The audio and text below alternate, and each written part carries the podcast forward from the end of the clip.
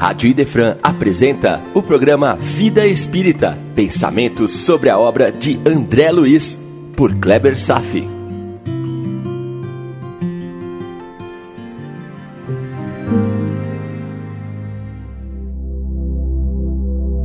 Nosso Lar, capítulo 50, Cidadão de Nosso Lar, parte 2. Após um longo processo de autotransformação, o André Luiz passou por todas as provas da prática cristã que mereceria o novo título, o título de cidadão de nosso lar. Lemos no encontro anterior um pequeno trecho de Emmanuel, do livro Há Dois Mil Anos, no qual seu minuto glorioso havia chegado, porém, infelizmente, não foi devidamente valorizado por ele. Nas suas próprias palavras, descritas pelo editor do livro, desabafou Algum dia, se Deus me permitir, falarei a vocês do orgulhoso patrício Públio Lentulus, a fim de algo aprenderem sobre as dolorosas experiências de uma alma indiferente e ingrata. Esperemos o tempo e a permissão de Jesus. É difícil imaginar Emmanuel como uma alma indiferente e ingrata? O que nos resta então diante desse iluminar? Apóstolo de Jesus, coordenador de todo o trabalho literário de Chico Xavier. O que nos sobra diante desse titã do Espiritismo? O mais comprometido em destrinchar os mistérios do Evangelho, tornando mais acessível a todos nós, simples aspirantes à caridade. Quando interpretou centenas e centenas de versículos, descortinando sabedoria do Mestre a cada linha que marcou a sua passagem entre nós.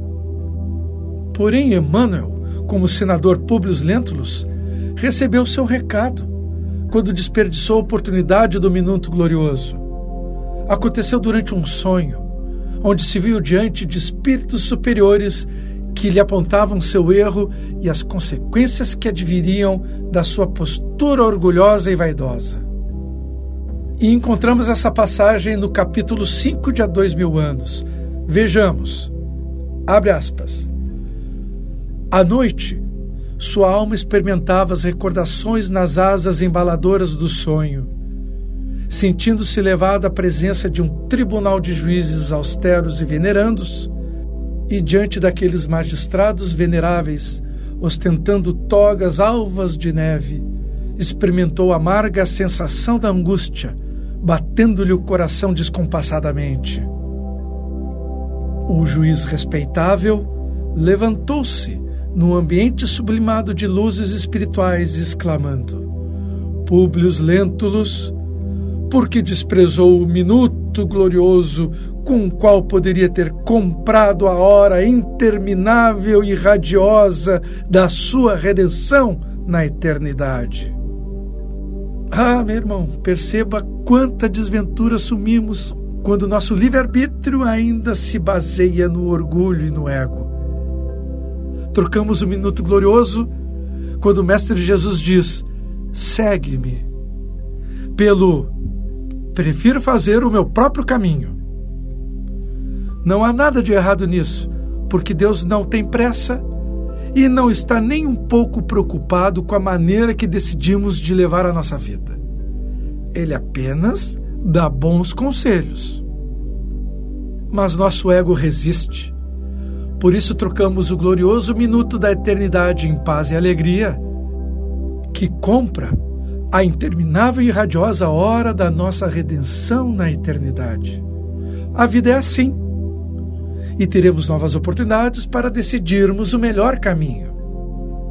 Levará um tempo, mas vai chegar esse novo instante de glória. Segue o texto.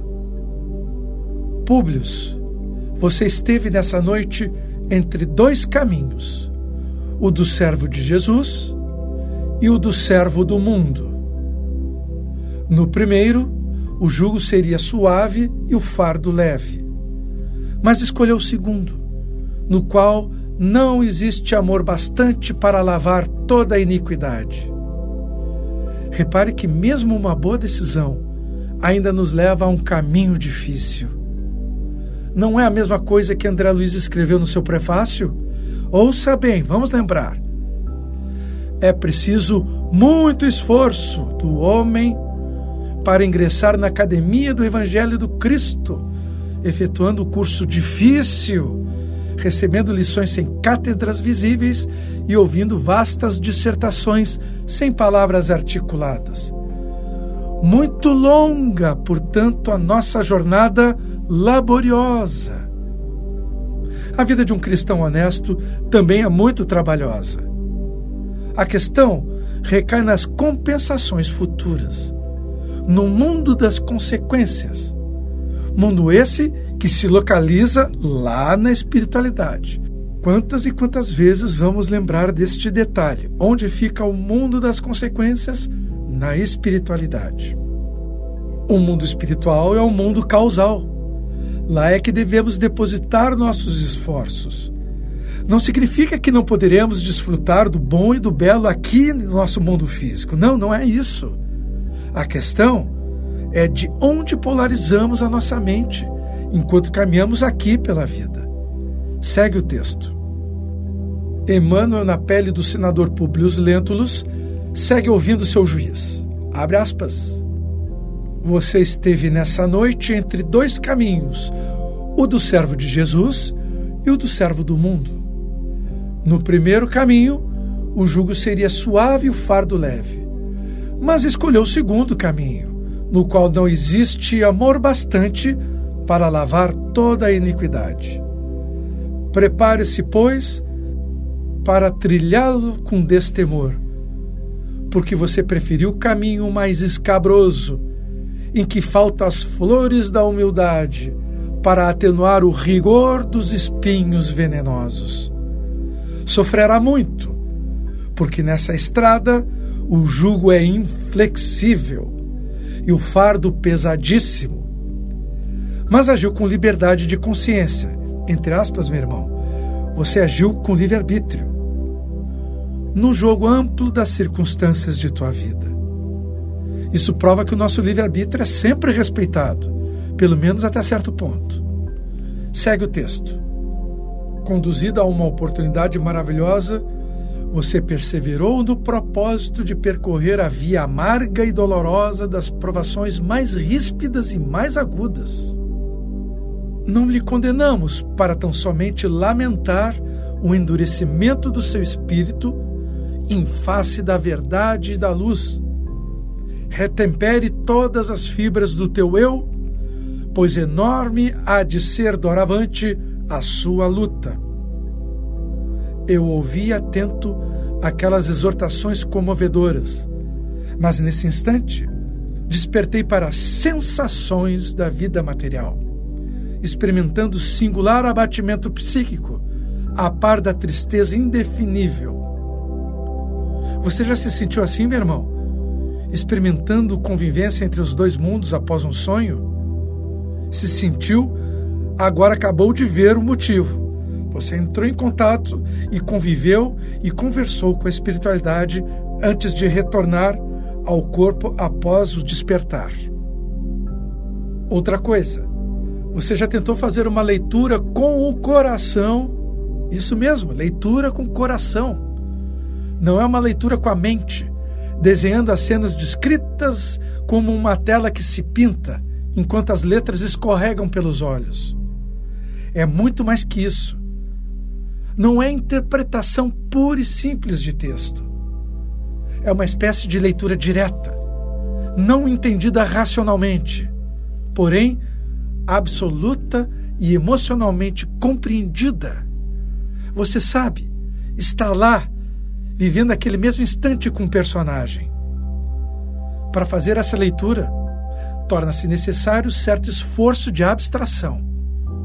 O primeiro trabalho é se transferir para a mente do personagem e mergulhar na cena. E lá, naquele momento, calibrar a emoção, buscando trazer à tona as mesmas emoções sentidas por ele, uma espécie de empatia literária. Viva esse último capítulo com André Luiz. Uma coisa é o que ele está descrevendo. Outra é o que ele está sentindo. Ler com o coração é viver o mesmo que ele sentiu naquele momento. Fazer um esforço de abstração sobre si mesmo, para que o centro das emoções de André Luiz passe a ser o seu centro de emoções, num pequeno espaço de tempo. Esse capítulo é o coroamento de um trabalho, de uma transformação moral, de uma vitória da consciência. E merece que se tente fazer a leitura com o coração. Então, vamos nos transportar para o quarto de Zélia e Ernesto. O cônjuge estava doente, quase desfalecido e sem esperança. Zélia estava entrando em desespero pela perspectiva de tornar-se viúva pela segunda vez. E André Luiz, ah, André Luiz, está observando a cena absolutamente compadecido, reconhecendo o amor verdadeiro entre eles, abdicando seus apelos egoísticos, desconsiderando qualquer ferimento em seu orgulho. Agora, não era mais o mesmo. Era o mágico minuto glorioso, a provação. Estava diante de dois seres que se tornavam a cada hora, a cada dia, duas almas queridas para ele, pelos misteriosos processos do amor verdadeiro.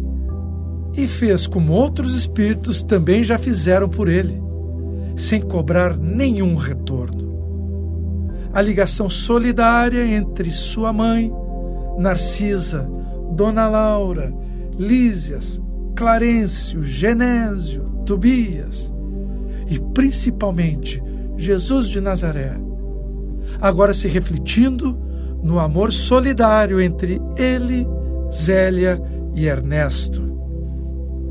Na mesma vibração, na mesma intensidade, na humildade dos que começam a compreender as forças mais sutis que o amor pode despertar.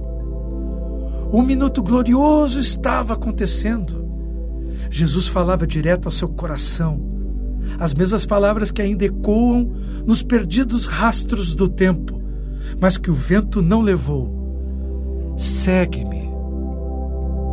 E no quarto, três entidades obscuras a vampirizar o restante das energias vitais que ainda mantinham a vida de Ernesto. Como afastá-lo sem discriminar, sem causar traumas ou perturbações? Respeitando os direitos inerentes ao livre-arbítrio dos seres. Amando os inimigos. Sozinho, uh -uh, não conseguiria. Mas quem estaria por perto para estender ajuda imediata? A prece. A prece agora na prática, como fio condutor da comunicação entre as almas afins e as celestes. A mente dirigida a um objetivo que pode ser captada por outro ser. André Luiz agora acredita. Acredita, trabalha e aprende. Em sua humilde postura, conduziu o que de melhor havia nele. E cerca de vinte minutos de súplica fervorosa, eis que a mão amiga da tão zelosa Narcisa toca-lhe o ombro.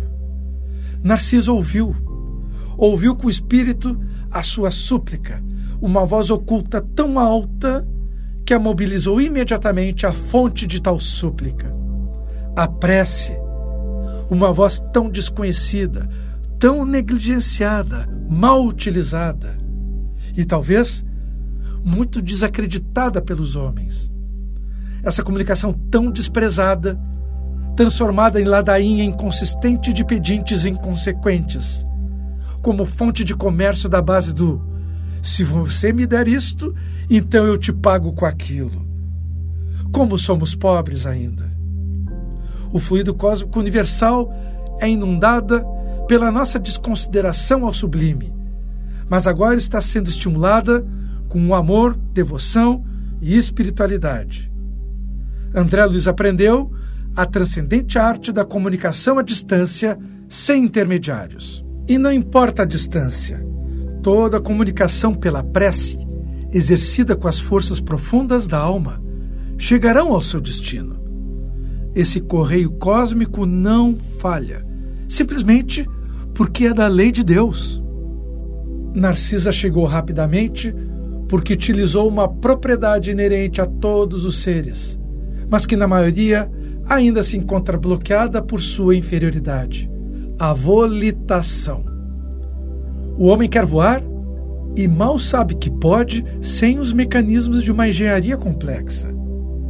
Basta coração limpo e esforço da vontade. As bênçãos de Deus são realmente incríveis. Aliás, muitas propriedades e capacidades revolucionárias para nós são possíveis e acessíveis a todos, desde que se obedeçam regras maiores. Não adianta tentar burlar a legislação divina. A espiritualidade não é ambiente para se dar jeitinhos, de corromper com vantagens. Conquistaremos a nossa felicidade a partir da obediência aos códigos eternos do Criador. Isto é a meritocracia. Narcisa compareceu, mas para que finalidade? Para atender um pedido de intercessão. E basta pedir intercessão para se obter? Não, todos sabem disso. O que nem todos sabem é que no nível de transformação moral e que André Luiz atingiu na aplicação do esforço sincero das ações lá nas câmaras de retificação, sem querer ou nem pensar nisso, acabou angariando méritos para solicitar ajuda intercessória. Não é para qualquer espírito essa conquista. E Narcisa foi até lá em seu auxílio, interceder, por mérito de André Luiz, para duas almas ainda despreparadas mas que trocava amor sincero entre elas. Ernesto estava doente e precisava de ajuda. As primeiras providências criaram um ambiente psíquico de padrão moral superior. Foi o suficiente para afastar as três pobres criaturas obsessoras. Não há vibração de natureza superior que seja suportada por espíritos ainda estacionados no mal. Serve para o lar de Zélia e serve para todos os ambientes, inclusive o interior de nossos lares. E não há também como criar um ambiente vibratório de paz e serenidade se as pessoas que convivem em tais ambientes não fizerem, por sua vez, todos os esforços necessários para a criação desse clima de saúde e de paz. A lei é igual para todos. Providências tomadas, ambiente modificado, Agora é preciso recursos para o tratamento de Ernesto. Os recursos estão na natureza. E pela primeira vez, você que está ouvindo junto conosco estará sendo apresentado aos chamados espíritos elementais. Existem espíritos elementais. Quem são estes? São espíritos. São seres simbolizados no nosso folclore como gnomos, bruxos, etc. São seres pré-humanos, que vivem em diversos ambientes, que sabem manipular as forças físicas desses ambientes, nos bosques, nas florestas, nos mares, no ar, no interior da terra, atendendo aos comandos dos espíritos superiores a eles. Sempre foram seres cultuados em todas as civilizações como deuses desses ambientes, mas são chamados espíritos elementais. Então, elementos vitais foram extraídos das árvores e das plantas por esses seres e oferecidos pela via respiratória de Ernesto, que o sorveu sem perceber. Então, as transformações físicas começaram a suceder. Porém, a cura ainda não estava estabelecida. O processo de cura das doenças ainda vai requerer do doente a sua própria transformação moral para que se mantenha. Mas isso seria deixado para depois. Isso é o caso de tantas pessoas que buscam os templos religiosos, as sociedades espíritas, para receber um tipo de assistência para tratar a sua saúde. Elas até melhoram, mas tempos depois voltam com os mesmos problemas ou até piorados. Por quê? Porque curar é um, vamos dizer, um caminho de dupla via. Você recebe assistência, porém deverá dar ao mundo o que o mundo cobra de nós, uma atenção especial. É a nossa própria modificação moral, é a busca de ser um homem de bem. Este trabalho interno realmente ajuda a manter a saúde física que você recebeu de fora. Não adianta receber um passe, não adianta receber uma atenção e não fazer a sua parte. As doenças não vão desaparecer sozinhas, afinal, elas foram criadas por nós e deverão ser alijadas de nós por nós. André Luiz, já nessa fase, não considerava mais a família carnal como a principal. Olha só. Aceitou o chamado e fez cumprir a lei de justiça, de amor e de caridade em sua plenitude. Já compreendia o conceito de família, não mais no sentido consanguíneo ou genético. A família é o conjunto de espíritos afins ligados por laços de amor e devoção. Esse é o passo seguinte no desenvolvimento espiritual da fraternidade. A fraternidade universal será o fim. A conquista da fraternidade será aquele momento em que um será com todos e todos serão com um. E acima dessa comunidade sideral, a mais profunda devoção ao Criador. André Luiz estava dando mais um passo para compreender Deus por caminhos estranhamente percorridos, porém perfeitos. Caminhos absolutamente previstos e coordenados do alto, pelas vozes da criação que são chamados seres crísticos do universo, os anjos de Deus, os ministros de Jesus. Os caminhos são complexos e incompreendidos por nós.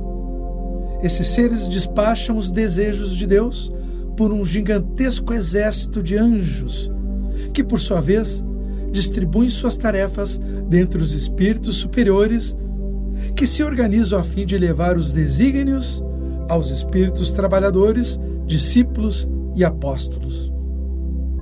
Assim, nos processos finais da descida da informação, da descida do plano de Deus até nós, os projetos, os eventos da vida, os desafios, as situações que na suprema perfeição foram concebidos, nos chegam como aparentes circunstâncias repentinas, ocorridas ao acaso, não conseguimos reparar na complexidade e perfeição da comunicação de Deus até nós, por intermédio dos aureolados seres, que apreendem determinações divinas e traduzem para nós como pequenas missões que parecem não ter interconexões aparentes.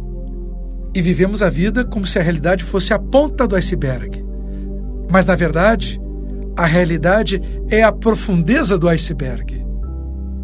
E a situação chegou para André Luiz, não pelo acaso, mas pela vontade do Pai Maior e todo o percurso descendente de sua vontade até chegar a ele, André Luiz, tendo aparência de meros acasos.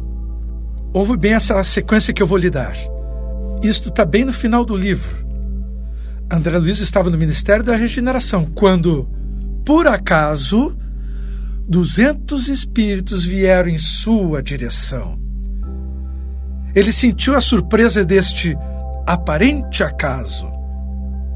Deixou as emoções sublimes subirem à superfície de seus olhos marejados, pois ele foi pego pelo acaso. Recebeu a homenagem pelos méritos conquistados após tantos labores, e isso tudo por aparente acaso. Será mesmo? Eu estou falando dessa maneira para que você, meu irmão, entenda definitivamente que não existem acasos. Não é por acaso que eu estou aqui pela Rádio Defran conversando sobre a obra de André Luiz. Não é por acaso que você me ouve. Não é por acaso que o convite para a sua transformação tenha sido tão ardentemente alimentado pelas minhas singelas palavras. O seu caminho também é o meu caminho. Estamos juntos. Não há o melhor e nem o pior. Se eu puxo alguém, um outro alguém me puxa. Estamos profundamente interconectados em uma infinita corrente solidária. Essas palavras saíram da minha boca sem que eu precisasse pensar muito. Mas as lições embutidas também me fazem pensar. E apenas que agora pensar já não está sendo mais suficiente. Agora podemos voar. Basta dizermos sim, quero sair da multidão e me tornar um discípulo. Quero sentir a felicidade que André Luiz está sentindo, mas que foi pago pelo seu esforço sincero para se transformar. Obrigado, André Luiz, por nos mostrar com seus exemplos. Muito obrigado, Chico Xavier, que permitiu sem nenhum custo para nós apenas o seu esforço, suas mãos e seu lápis contar uma história espiritual para os homens. Obrigada, Jesus de Nazaré, por coordenar todo esse esforço para tornar viva a sua mensagem, por intermédio dos seus apóstolos. Meu irmão, Quero ardentemente sentir aquele minuto glorioso, ouvir aquela voz suave que me convida. Segue-me. Ser um discípulo, pelo menos, é um início, porque adiante poderei me tornar um apóstolo. E depois? Ah, o que poderá acontecer depois?